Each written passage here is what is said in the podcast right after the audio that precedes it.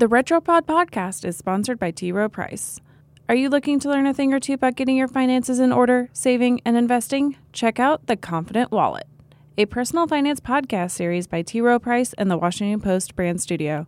Subscribe wherever you get your podcasts. Hey, history lovers.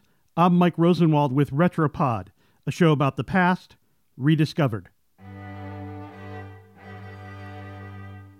Want to know the most romantic day in U.S. history?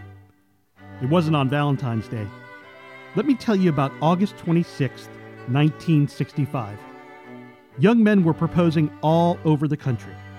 That's because on August 26, an otherwise unromantic Thursday, President Lyndon B. Johnson signed an executive order changing draft rules for the Vietnam War. One second after midnight, married men would no longer be exempt from the draft. Those married before midnight would be. In Las Vegas, you can imagine what happened next. It was a total bridal wave.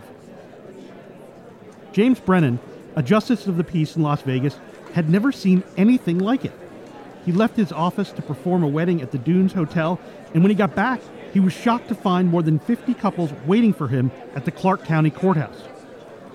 News photos show the small courthouse jammed with young adults, the grooms in their skinny ties, all seemingly in the draftable age bracket of 19 to 26. Some were dressed for matrimony, others in dungarees. One woman had a veil that she then loaned to five other brides. Brennan and his colleagues married 171 couples that day, according to news reports from back then. Over 100 of those weddings took place between 10 p.m. and midnight. The normal pace for a summer Thursday would have been 10 to 12 weddings at the most. The draft age men of Nevada were lucky. It's quite easy, as everyone knows, to get married there in a pinch.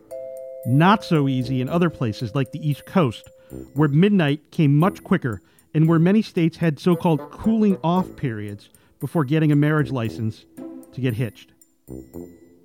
One East Coast city that had once been a famous same day wedding mill was Elkton, Maryland, at the top of the Chesapeake Bay.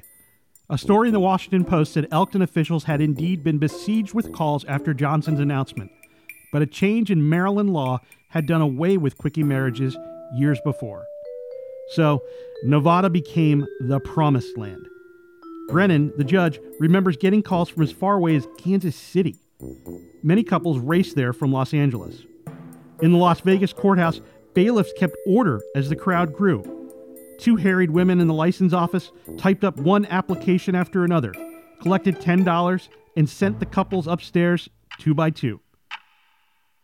As the clock ticked toward midnight, those at the back of the line grew visibly anxious. Brennan picked up the pace by clipping a few more lines from his spiel. About 11:40 p.m., he directed his two assistants to shroud the courtroom clock with a typewriter cover. Let's just say some of those couples weren't married, you know, by the time the clock struck midnight. I'm Mike Rosenwald. Thanks for listening. Special thanks to Steve Hendricks, who reported this story for the Washington Post. For more forgotten stories from history, visit washingtonpost.com slash retropod.